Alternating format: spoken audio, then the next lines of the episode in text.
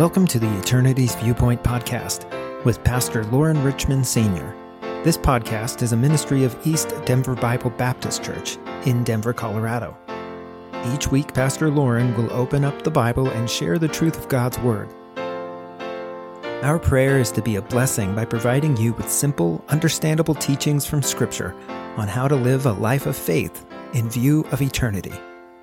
Here's this week's episode.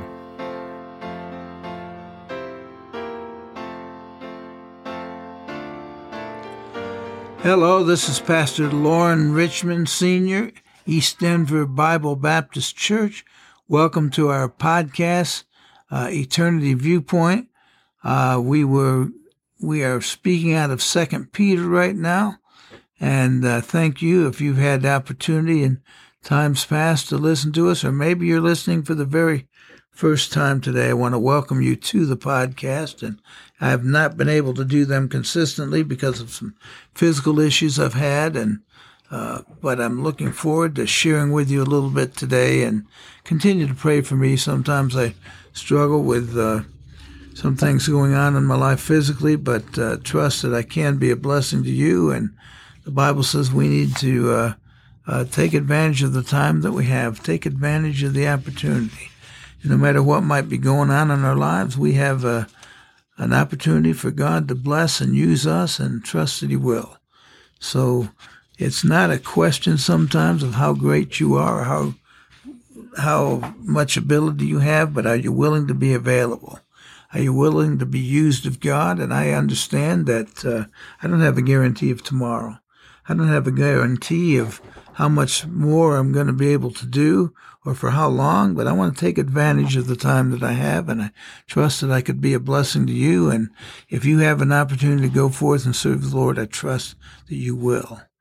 So we are in Second Peter and chapter two. We finished out last time about talking about uh, the rapture and things coming and the difficulty. We we looked a little bit. We'll go back and read just a little bit. Uh, maybe pick up with verse number uh, four of Second Peter chapter two. For if God spared not the angels that sinned, but cast them down to hell, and delivered them into chains of darkness to be reserved unto judgment, he spared not the old world, but saved Noah, the eighth person, a preacher of righteousness, bringing in the flood upon the world of the ungodly. So uh, we know that uh, the sin that was in the world, uh, we we know that a third of the angels of heaven were cast down. Uh, Satan uh, took them, and those are his demons today. They were cast down to hell, and they have been delivered into chains of darkness to be reserved unto judgment. We know all that's going to happen as far as Satan and his punishment is not all over with yet. It's going to happen. But we know at the end of times we're victors and he's a loser. And his people and his angels are losers. The Bible says, uh, talking about uh, originally hell was created for the devil and his angels, but the Word of God's on to say the Word of God goes on to say that hell hath enlarged itself. And so Satan is trying to take everybody that he possibly can to hell. And we know in the day of Noah, the Bible says that uh, God gave Noah a command in Genesis, and uh, he told Noah to go out and build an ark. And Noah went and built the ark, and it took him 120 years to build it. And during that time, there had never been rain. And God said, There's judgment coming on the earth. There's going to be rain. And uh, you need to get into this ark for safety. And uh, you know what? There were people that were not willing to listen. So Noah preached for 120 years, and the only converse he had was his own family. And finally, the day came, and God says, Okay, you're going in, and I'll shut the door. And I, I honestly believe this, and I don't know if I can prove it theologically. I just think that the Bible talks about, and, and somebody wiser and smarter than me, me might have some other thought on this, But in verse number five of Second Peter chapter two, it says, "He spared not the old world, but saved Noah, the eighth person, a preacher of righteousness, bringing in the flood upon the world of the ungodly." I think it's quite interesting that they say they speak of Noah as being the eighth person. And you say, well, why? And this is just my thought, and I haven't seen uh, somebody else speak about it. Uh, but I believe that uh, the reason it says Noah was the eighth person is we know that eight people went into the ark. And I think that, uh, you know, we talk about preaching in church and giving an invitation, inviting people to come in to put their faith and G- trust in Jesus Christ. And I believe, you know, that pastor will stand up as long as he can and, and, and urgently beg people to come to put their faith in Jesus Christ as long as he has the opportunity until it's just quite evident that no one else is going to respond. And I think Noah, even the last day of life before the flood, as that rain began to come or was getting ready to come, but anyhow, Noah's standing at the door of the ark. And Noah's begging for people to come in. And I don't know that Noah knew at that particular time that, you know, nobody else is coming but your family. And uh, that's going to be it. But I think Noah made sure that every one of his family got in. So he had seven people that went into the ark, and yet uh, he was still hoping to have others.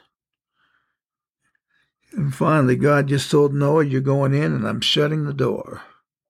And Noah was the eighth man, the eighth person. He was a preacher of righteousness, bringing in the flood upon the world of the ungodly and turning the cities of Sodom and Gomorrah unto ashes, condemned them with an overthrow, making them an ensample unto those that after should live ungodly. And delivered and Lot, vexed with the filthy conversation of the wicked. So think about uh, all that God does. First, we see God sparing not the angels. We see the old world that perished, and yet Noah was saved with his family. And then we later on see the cities of Sodom and Gomorrah that are turned into ashes, that condemn them with an overthrow, making them an example unto those that after should live ungodly. And you know what? People still don't get it. People still are not willing to put their faith and trust in Christ. People are still willing to live wicked lives. People still don't think it matters how you live. People still don't think that God's plan is the best plan.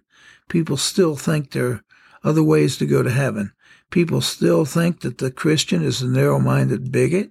People still think that, uh, you know, uh, if it feels good, do it. People still think it's more fun to, as the Bible talks about pleasure and sin for a season, but the end thereof are the ways of death. There's a lot of people still thinking that type of thing. But you know what? Lot went through all that difficult time with his city, these people that were wicked. He was vexed with his filthy conversation, with the filthy conversation of the wicked. The Bible says, For that righteous man dwelling among them and seeing and hearing vexed his righteous soul from day to day with their unlawful deeds. So, you know what? There's going to be a lot of things that don't add up. There's going to be a lot of things that are difficult for people to understand. There's going to be a lot of uh, questions about what's going on in the world. And as I said, why do bad things happen to good people? And why do people uh, ignore the preaching of the gospel? Why is it hard to get people to come into the doors of a church? Why is it hard after COVID when uh, everything else is going wrong? Uh, why is it that people still want don't want to follow Christ? We have a big food bank, but boy, you try to get those people to come into church, it's a difficult thing. Uh, people don't seem to be interested in the things of God. And uh, Yet some cult group can just drag people away. Some people that don't preach the truth, they can get a lot of people to follow them. And uh, people that ma- have a magnetic uh, personality, they're able to draw followers. Doesn't matter whether they're truthful or not. Doesn't matter if they're preaching the word of God or not. Doesn't matter if they know Christ is their Savior or not. People are willing to follow them and be drawn away. The Bible says men love darkness rather than light because their deeds are evil. But guess what? We are thankful that we have the wonderful promise that everything's good for the Christian. That one day that be absent from the Lord, excuse me, be absent from the body is to be present with the Lord. I look forward to that and I trust that you will too. God bless you and have a good night.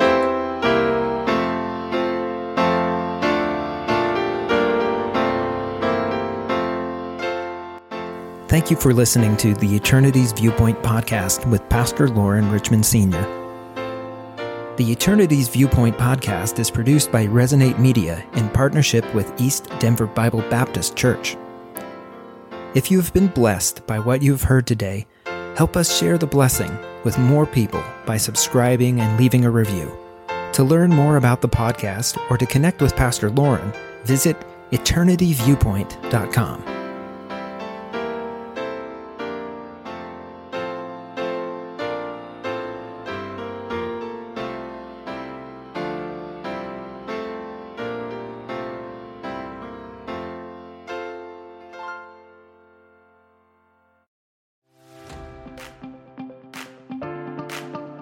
Do you have something to say? Are there people who want or need to hear from you? Have you always wanted to start a podcast but don't know where to start? Welcome to Resonate Media, where our mission is to amplify you. At Resonate Media, we focus on helping underrepresented voices and aspiring podcasters get started by providing equipment, expertise, and experience to help you launch a podcast. To get started, visit ResonateMediaPro.com. Don't let the confusion, complications, and costs of hosting, recording, editing, and distribution hold you back. The world needs to hear what you have to say. Resonate Media can help your voice be heard.